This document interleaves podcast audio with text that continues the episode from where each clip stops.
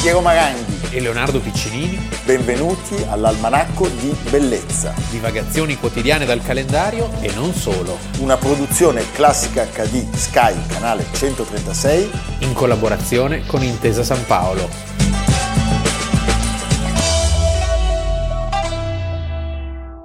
Almanacco di Bellezza, 23 marzo, Piero Maranghi. Leonardo Piccinini, Leonardo Fudge, Fogg, provincia di Fogg. San Severo. Tu sei Foggé? No, Un po' sì, perché? non lo so. San Severo, 50.000. Ottimi vini, ottimi vini, San Severo. Era il luogo in cui eh, si è spento Federico II. Fede- Sì, Sì.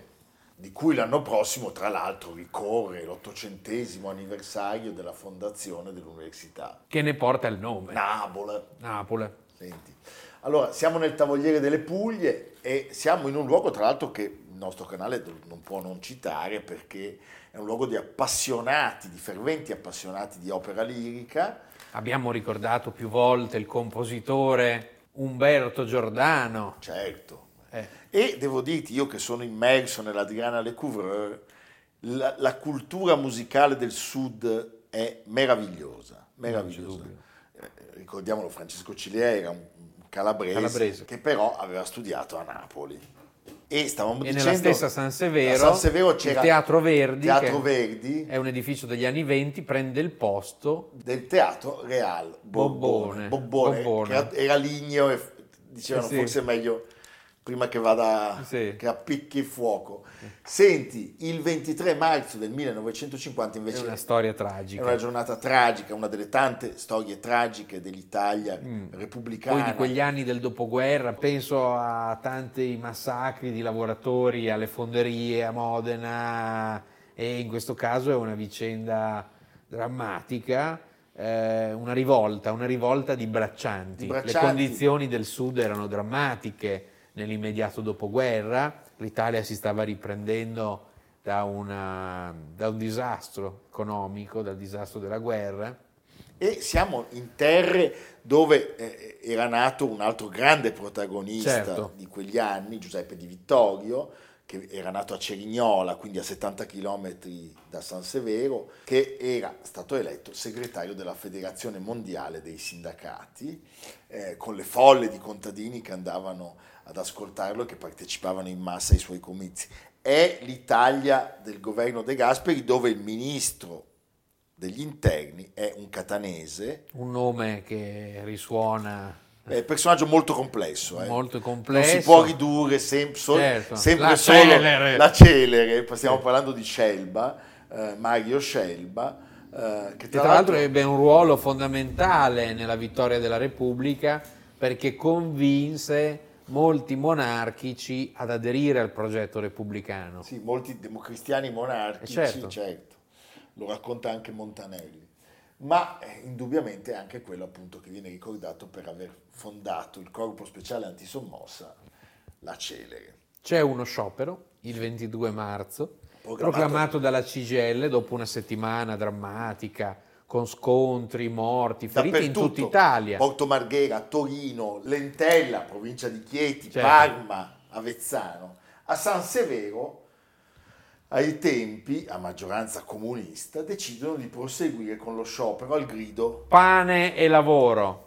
Eh beh, E quando il corteo passa davanti, siccome volevano il pane e Eh. non la carne, no. Quando passano il corteo- davanti alla macelleria di San Severo. Schingo, Sì, e la folla aggredisce tre poliziotti che stavano comprando la bistecca. che stavano comprando sì il- la, la spesa per, per la mensa e inizia l'inferno anche perché ad Armanforte e C'è il poliziotti terzo incomodo. ci sono i missini Sì. eh, che, Che, eh, e quindi si crea uno scontro durissimo, degenera degenera, Perché i assa- manifestanti assaltano le armerie e viene costruita una sorta di barricata in stile 1848, in stile no, assalto di Le Gamin de Paris, e con eh, carri agricoli, fusti di bitume, Di cioè delle tutto. barricate improvvisate. materassi e da Foggia invece vengono mandati 300 uomini e pensate e Italia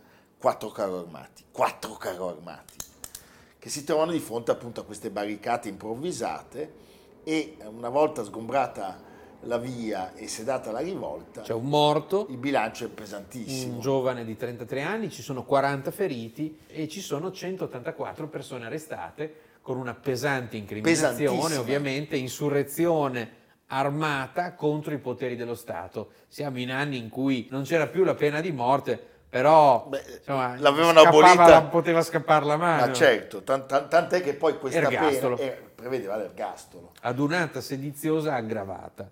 Allora- Ecco, eh, durante la detenzione ci sono tutti questi bambini che si trovano a essere senza genitori. Sì, perché Stiamo sono- parlando di 70 bambini e vengono affidati a delle famiglie di lavoratori del centro-nord in una forma di solidarietà che come peraltro stava già avvenendo dalla fine del 45 Anche per tutti gli orfani di guerra. Certo, sindaco di Modena, un grande sindaco, Alfeo Corassori, chiamò questa solidarietà eh, che prevedeva l'invio di bambini al nord attraverso il treno, i treni della No, felicità. pazzesco. Tu pensa perché parliamo di bambini che non avevano visto Nulla. null'altro che il loro paese. Tanto erano bambini, quindi insomma comunque grandi, Certo. eh, grandi esperienze non l'avevano mai, in più non erano mai usciti da, da quelle, Dal loro paese. da San Severo. Quindi vedevano, Scoprono il mare. Vedono il mare, Sì, ma pensa- vedono le luci, sì. dei fenomeni anche. Sì, bellissimo ma anche tragico, tragico, perché però vengono è stupendo. separati dai genitori,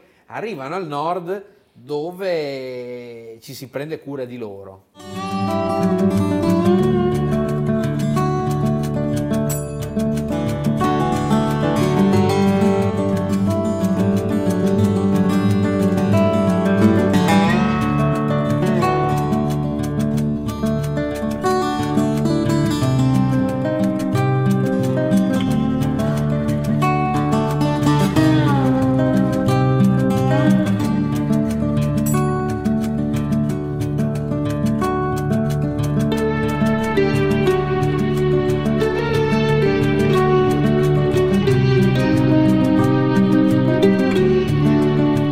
Allora, l'iniziativa era nata, era stata promossa da Teresa Noce, la, Era la moglie, moglie di la Longo. moglie di Luigi Longo, certo, e- ed era una delle 21 donne elette nell'Assemblea Costituente. Lei, attraverso un'associazione che si chiamava UDI, Unione Donne Italiane, e con il consenso e l'appoggio degli alleati che vegliavano su tutto ciò che avveniva sulla nostra penisola, nei due inverni immediatamente successivi alla fine del conflitto, aveva organizzato l'affido di migliaia di bambini del sud che a volte erano figli di, di morti di guerra, a volte erano figli di ex fascisti, A delle famiglie contadine della dell'Italia centrale, diciamo. Ah. centrale e centro-nord. E questi bambini vengono vestiti, curati, assistiti, eh, mandati a scuola. E c'è- ovviamente c'è il grande- la grande forza della- delle amministrazioni locali di di sinistra, sinistra. eh, ma anche della popolazione in genere. Diciamo, si tratta di una grande operazione s- trasversale, di solidarietà. C'è anche l'intervento di Togliatti in altre zone, pensiamo a Cassino e alla Ciociaria, Perché stiamo parlando di zone, tra l'altro, che erano pesantemente devastate. Ah, Pensa a devastate. Cassino. Ma certo, Eh. con quello che era successo. E a Napoli il diretto interessamento di Giorgio Amendola. Poi arriva il Polesine, alluvionato, poi c'è ancora Roma, poi c'è la Puglia, la Sicilia. Diciamo che questa operazione è un'operazione che interessa tutta l'Italia. Ma che era? Io non mi chiedo con te. Mi sembri una puttana! Ma Ah, cammina, sì, sì. Ah, Giuseppe, ma qua. ma come? Non ti hanno fatto male? A me no, a te. No, manca a me. Ma non ti hanno menato con la cinghia? Ma che volevano scherzare? Oh, non mi hai detto niente, no? No, no, no, non ho detto niente. Chi hai detto di venire qua? Mannaggia la miseria! Eh, tu prego, ti devi vedere allora. poi, eh? Niente, ho letto che si mi aveva nominato.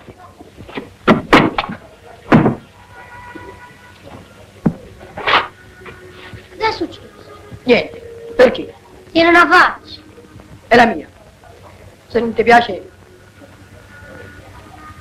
non la guardare. Questo problema degli orfani, dei bambini abbandonati, è un problema lungo che si trascina già dalla fine della prima guerra mondiale il nome di Eglantine Jebb, a voi forse non dirà molto, Beh. però nel 19 è colei che fonda la benemerita associazione Save the Children, Che invece ancora oggi questa conoscete molto presente e a cui vanno i nostri applausi. E... È lei che si occupa dei bambini rumorosi, stancanti e birbanti. Sì, così li considerava, Li considerava, prima di occuparsene. certo. Eh? E eh, diciamo, cosa accade però rispetto a, a quel, a quel momento originario? È che in Italia c'è eh, tutto lo scontro eh, tra la- la Chiesa Cattolica e le forze di sinistra. Sì, Pio XII è fortemente contrario. perché questa cosa turba, Certo, no? La- poi fatta la- dai comunisti. eh, fatta dai comunisti, ma in più turbava diciamo, l'unità di questi luoghi, perché dei bambini che vengono mandati lontano. E c'era la- cominciano gli slogan che poi noi Pazzeschi. abbiamo, abbiamo sentito ancora riecheggiare nella nostra infanzia. Cioè, si- c'era chi diceva: Ma come fate ad andare con i comunisti che poi vi trasformano in sapone? Quella era la Cianciulli. La Cianciulli. Eh? Questo è il racconto di una bambina tredicenne, una laziale di nome Luigina, che si ricorda di quello che le dicevano durante quel momento, o la famosa litania dei comunisti che si mangiano i bambini. I bambini, i manifesti delle immagini dei bambini deportati in Russia. questo, che questo fa mi pensare viene- sì, questo- ai, giorni o- ai giorni nostri. Sì. E comunque, diciamo la verità, per questi bambini è un'avventura indimenticabile nel bene e nel male, e Cioè, appunto ma sai- perché vedevano ma poi prendevi- cose prendevi il straordinarie. treno, salivi ma sul poi perché treno. era un'Italia, era un'Italia profondamente divisa, cioè il sud veramente moriva di fame, era un sud ancora che il fascismo non aveva, non aveva trasformato. E c'è- c'era gente che viveva nelle grotte Sì. ancora, questo anche fuori Roma, lo racconta spesso eh, Andrea Carandini, quando era bambino lui cioè, c'erano delle situazioni Pazzesche. erano più vicine al Medioevo che ai tempi d'oggi. Ai tempi d'oggi. Scusa Leonardo, c'è un processo e il protagonista Lelio Basso, Lelio Basso. grandissimo pensatore, un grandissimo politico, non è, non è- non è l'imputato, intendiamoci, eh, No. ma è l'avvocato difensore, Esatto. il leader della sinistra socialista, eh, che si occupa eh, degli imputati eh, del processo e per che la- grazie a lui verranno assolti San e Severo, rilasciati. e che- che grazie a lui verranno assolti il 5 aprile del 1952 e rilasciati. Beh, noi dedichiamo questa puntata ai suoi due nipoti, Certo. Carlo e Andrea Micheli, perché la loro mamma Anna era la figlia di Lelio Basso, Esatto. ed è lui che riesce a far assolvere gli imputati della rivolta di San Severo e quindi vengono di fatto anche risolti i cosiddetti treni della, fel- della felicità, eh, nel senso che i bambini vengono ri- ri- ri- riconsegnati alle famiglie. Purtroppo però si aspettavano di trovare la stessa situazione, invece la situazione era, Beh, diciamo, certo. era più o meno quella di prima. E parliamo di non solo a San Severo, evidentemente, ma di 70.000 bambini che sono stati i protagonisti di questi treni della felicità. E Eh, ci sono delle frasi del genere, ma là si mangia tre volte al giorno. Dicevano i bambini. Sì, anche- eh, Ah, la- e la mamma, Sì. la mamma dice c'è la risposta. Sti ragazzi ce li hanno viziati, Viziati. ce li hanno viziati. Va bene, stupendo, che Italia. e piangevamo tutti perché sentivamo le persone che non avevano mandato i figli dicevano non li mandate via questi bambini perché là in Alta Italia, si diceva in Alta Italia, i comunisti li mangiano. Dice andate là, tanti che vi fanno il sapone. Non io ci vado più. C'è stato l'inizio che io ero geloso di questo ragazzo. Io. Perché avevo paura che mio babbo volesse più bene a lui che a me.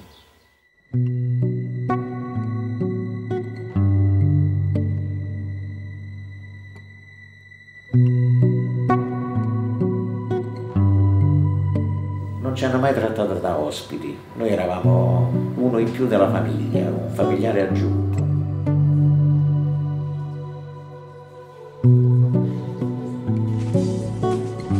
Questo è un paese che ogni tanto ha bisogno di ricordarsi che ha fatto delle cose bellissime.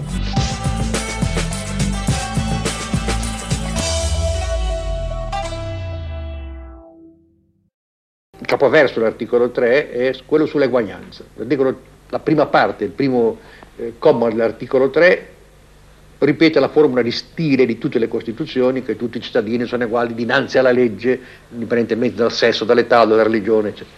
Io ho fatto aggiungere un secondo comma, questo capoverso dell'articolo 3, cui dico però che eh, le differenze economiche e sociali che esistono fra i cittadini non, non rendono possibile di realizzare l'uguaglianza affermata in diritto. Perché i cittadini, quando c'è uno è povero, uno è ricco, uno è colto, uno è ignorante, analfabeta, eccetera, sono disuguali, qualunque sia la- il riconoscimento della legge. E quindi questo secondo comma dice che la Repubblica italiana ha il dovere di eliminare le disuguaglianze sociali. Che se questo non sarà fatto non ci sarà vera eguaglianza e quindi non ci sarà vera democrazia, perché i cittadini non saranno messi, i lavoratori in particolare, in condizioni di dare una partecipazione cosciente, effettiva, alla direzione della cosa pubblica. Questo è l'articolo 3 capoverso. Abbiamo finito la prima parte dell'almanacco parlando di Lelio Basso a proposito eh, della rivolta di San Severo Lelio Basso che si imbatte nel professore. nel professore, quindi siamo tornati Siamo indietro. tornati indietro, beh, è stupenda questa storia perché a un certo Perché Lelio Basso ha avuto un ruolo importante di antifascista e ha- per, questa, per questa sua lotta è stato condannato al confino a Ponza. a Ponza, Chi era il suo professore? Il suo professore è un personaggio poco raccontato, straordinario, Straordinario. molto a- atipico, anomalo, molto per i fatti suoi, diciamo. un- molto schivo anche, molto schivo, l'unico filosofo universitario a resistere al che fascismo. non Si chiamava, firma. si chiamava Piero Martinetti, oggi ne parliamo perché è morto a Cournier, eh, in- vicino a Torino, il 23 marzo del 1943, quindi esattamente 80 anni fa. E perché Lelio signore, Basso? Perché a un Lelio certo Basso fu- punto- era un suo studente. Certo, lui lo stava esaminando e durante questo esame eh, Martinetti dice ma io non ho alcun diritto di interrogarla sull'etica kantiana, resistendo a un regime di oppressione, lei ha dimostrato di conoscerla molto bene. Qui il maestro e lei, vada pure, trenta e lode. Eh. Meraviglioso, perché poi lo dice in un regime fascista. Certo. Ma è una cosa stupenda. La cosa più incredibile. Due personaggi meravigliosi. Meravigliosi. Noi per raccontare Piero Martinetti facciamo un passo indietro e pensiamo anche a Milano, alla scuola di Atene, perché nella scuola di Atene di Raffaello vi è un vegliato. Scuola di Atene di Raffaello che è a Roma, A Roma, nel nelle cartone Sant'Organ- preparatorio. Ma alla Pinacoteca Ambrosiana c'è il cartone che è il più grande cartone, il più grande disegno eh, esistente eh, di un'opera e Vi è un vegliardo tutto ravvolto in un ampio mantello che lascia scoperte solo le mani, chiuso in se stesso, assorto, quasi accigliato, che se ne sta appartato sulla scalinata, come se le dispute degli altri dotti non lo interessassero. Ecco, così era Piero Martinetti. Ed è una, sono parole di Norberto Bobbio, del grande Norberto Bobbio nel 1963, e forse la figura ascetica era quella di Plotino, eh, appunto nella- nell'affresco di Raffaello. Lui era nato eh, nel Canavese il 21 agosto del 1872, già da una famiglia insomma con le idee molto chiare, Il padre perché era un ardentissimo mazziniano. Certo, ma anche la madre era una donna che per quei tempi è molto raro, eh, di ideali illuministici e laici. Ed era stata la sua prima insegnante. Cioè, quindi capisci Eh. che è una famiglia di, di- di persone in Piemonte non è Rosalia difficile. Bertogliatti. In Piemonte ce ne sono No, state ce ne tante, sono state di, tante. di famiglie così. Poi va a studiare a Ivrea, eh, dove inizia con le Schopenhauer. prime- Schopenhauer è stato il suo primo maestro, diceva. Nella prima giovinezza passavo giornate a leggerne le opere e in realtà lui l'università la inizia iscrivendosi a giurisprudenza per accontentare il padre, ma a un certo punto, anche grazie al sostegno di un maestro, Pasquale D'Ercole, lui decide di iscriversi A a filosofia. filosofia. Sempre con dei percorsi abbastanza bizzarri Sì. sulle prime. Il sistema la indiano. tesi, la tesi è sulla una dottrina dualistica indiana, Sankhya, Eh? del VI secolo d.C.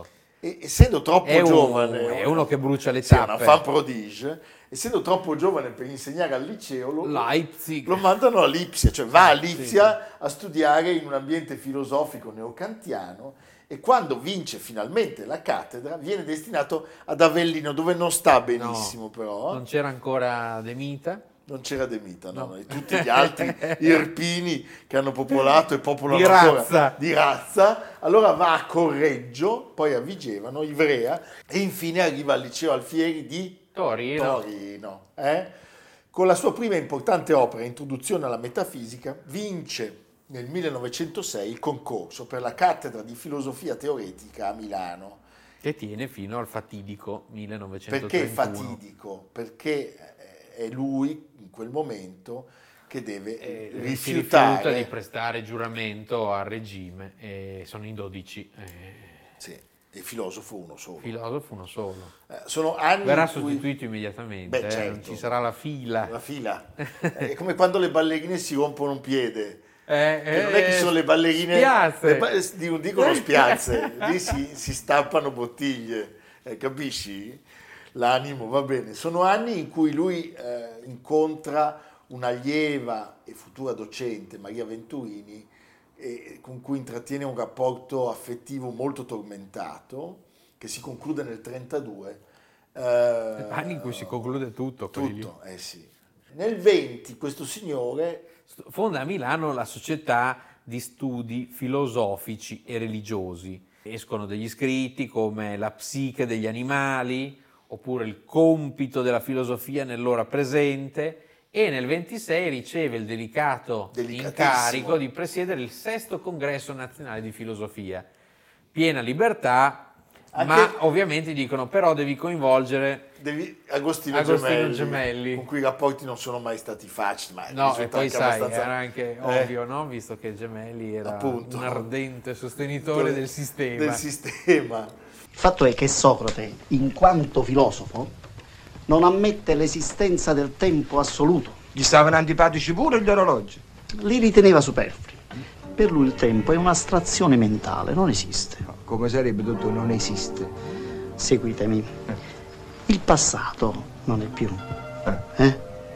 Il futuro non è ancora. Il presente, come separazione tra due cose che non esistono. Come fa a esistere? Non lo so. Voi potete farmi un esempio di qualcosa che è accaduto in questo momento? Non ho capito. Qualcosa che, per la quale potete dire è accaduto adesso? Eh, non ho capito, Dodo, che è accaduto? Sabato, che è accaduto ora? Eh? Che è accaduto? Francamente, guardate, in tutta sincerità, tu, voi quando parlate, io non capisco niente, però mi affascinate, voi a me mi ipnotizzate. Stammi a sentire. Se io ti faccio un rumore, tu puoi dire che questo rumore l'ho fatto adesso? E come non è accaduto? Voi me l'avete fatto? Mo' la- eh, eh, Voi ti No, mandate a me? perché nel momento che tu lo pensi, il rumore è già accaduto, quindi il rumore è passato. È già. È passato. È passato. Eh, Mo' è presente, mo'. Eh, Perché? perché mo' lo fate. Vuoi dire che lo farò? Lo farete. Allora è futuro. È futuro. Invece è passato. Ma fottuto. Anche i rapporti con Croce e Gentile all'inizio erano positivi, ma peggiorano molto in fretta, soprattutto quelli con Gentile, Eh beh, per le distanze concettuali e politiche. E dopo il capolavoro della maturità, la libertà, è il momento in cui lui rifiuta di prestare il giuramento, il secondo giuramento, perché i professori fascisti ne avevano dovuto fermare uno Al re. al re. Adesso eh, la formula di devozione al regime e alle leggi per lui diventa indigeribile. Cioè lui dice ho prestato il giuramento richiesto quattro anni or sono perché esso vincolava solo la mia condotta di funzionario. Non posso prestare quello che oggi mi si chiede perché esso vincolerebbe e lederebbe la mia coscienza. certo. Sono 1225 i docenti universitari e su questi solo 12 rifiutarono il giuramento, possiamo farne Ernesto alcuni nomi. Bonaiuti, Mario Carrara, Gaetano De Sanctis, Giorgio Herrera, Giorgio Levi della Vida, Fabio Luzzatto, Bartolo Negrisoli, Francesco ed Edoardo Ruffini, Lionello Venturi, Vito Volterra. Lionello Venturi. Senti, lui si ritira a vivere nella vigna familiare di Spineto di Castellamonte, che diventa il suo principale sostegno economico. Sì. Tant'è che fa scrivere all'entrata chi andasse a trovarlo ne, ne- ne poteva essere testimone, agricoltore. Sì. E nel 1935 va persino in carcere perché aveva scritto alcune lettere ad amici antifascisti della casa editrice Inaudi, era un gruppo, come sa- abbiamo raccontato più volte, molto ricco e convinto, eh, Bobbio, Geimonate, altri, e mh, in quel momento il suo filosofo preferito è un ucraino, dal nome- African Spear. African Spear che era ammiratissimo da Tolstoi, senti, lui era tollerantissimo dell'altrui pensiero, ma incrollabile nel proprio anticlericale, antimassone, antimarxista. Non aveva vita Eh? facile, certamente. E a un certo punto pubblica un libro che viene immediatamente sequestrato, Gesù Cristo, a proprie spese, Gesù Cristo e il cristianesimo, dove eh, condanna senza, eh, senza, senza possibilità eh, Sì, il, co- il di cattolicesimo. compromessi il cattolicesimo. Viene eh, sanzionato dalla congregazione dell'Indice e la pubblicazione immediatamente sequestrata.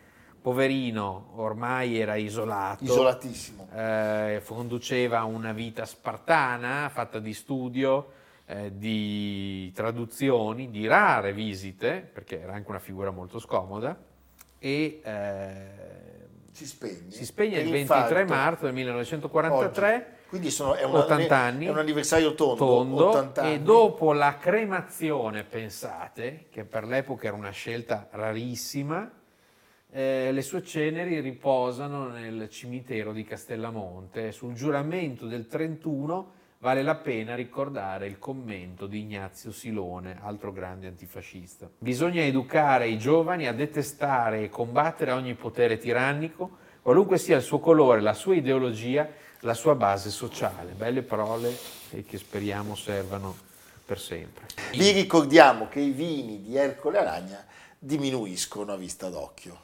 Eh, non l'ho mica capita questa cosa. E tu Leonardo sei andato via. Ah, e chi lascia Qui- il posto... Qui sono saltati già due e, chi va Marsala, vi- e chi va via... perde il posto all'osteria.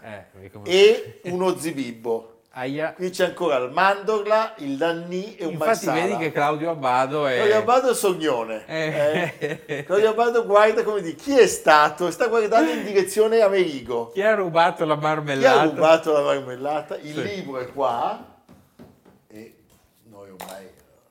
Ma non ci stancheremo mai di Il libro è un elisir di È un felicità, elisir di lunga vita. di tutto. E tu, Leonardo? Beh, sono i 50 anni dell'uscita di un film straordinario, poco conosciuto, se non appunto tra i cinefili, La Mamma e la Eh Putain, di Jean Eustache. E noi stiamo parlando di Milena E stiamo parlando Eh, Gabanelli. di Milena Gabanelli. Milena Gabanelli, eh, una grande spettatrice dell'almanacco, diciamo. oltre a tutto il resto. E poi una grande amica. Una grande amica che a questo film è particolarmente legato, l'ha raccontato in una bellissima lettera Bellissimo, bellissimo. al Corriere della Sera.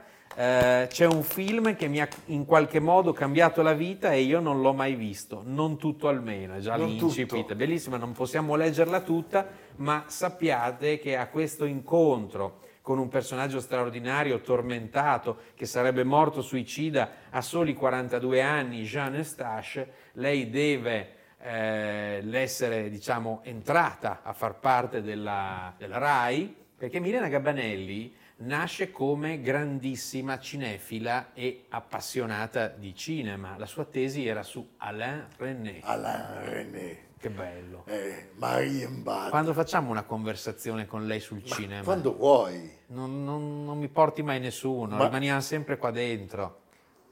Posso dire una cosa? Che stronzo.